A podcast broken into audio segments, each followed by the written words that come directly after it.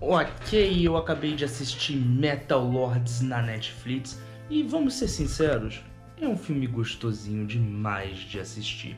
Essas são só minhas primeiras impressões, não é uma crítica completa, mas vamos falar um pouco sobre o filme.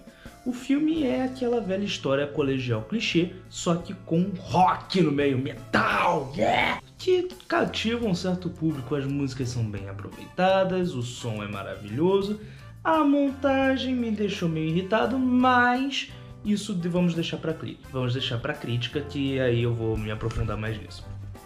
Agora, falando quanto ao filme, é um filme que eu super recomendo você assistir com um fim de noite, talvez com os amigos, com a namorada, com a família. Não, talvez com a família não, mas com a namorada e com os amigos certamente. O filme me deixou muito irritado com alguns personagens, personagens que poderiam ser muito melhor aproveitados, mas meio que são ignorados, mas nada que impeça uma continuação, afinal de contas, da forma que o filme termina, dá uma margem para uma continuação que pode ser muito boa e muito bem aproveitada. E é um filme que eu espero que faça sucesso na Netflix, mesmo que tenha sido feito pelo, pelos criadores da série do Game of Thrones.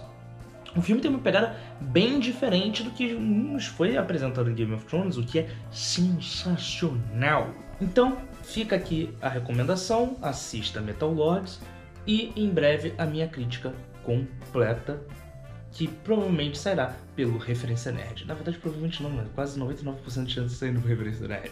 E fica aqui o meu abraço para o Cássio Alves, no dublador do Rob no filme e que também é o meu calouro de faculdade. Mano, mandou bem, sério, dublagem ficou boa. Inclusive, o Cássio já participou de um episódio sobre dublagem aqui no Nerdhead Podcast. Se você estiver assistindo no YouTube, o link está aparecendo aqui na sua tela. E se você estiver no TikTok, só procurar em qualquer plataforma de podcast que você poderá escutar todo o papo. Beleza? No mais, assista Metal Lords. O filme está bem divertido. Não é o melhor filme do mundo, mas com certeza é um filme bem divertido.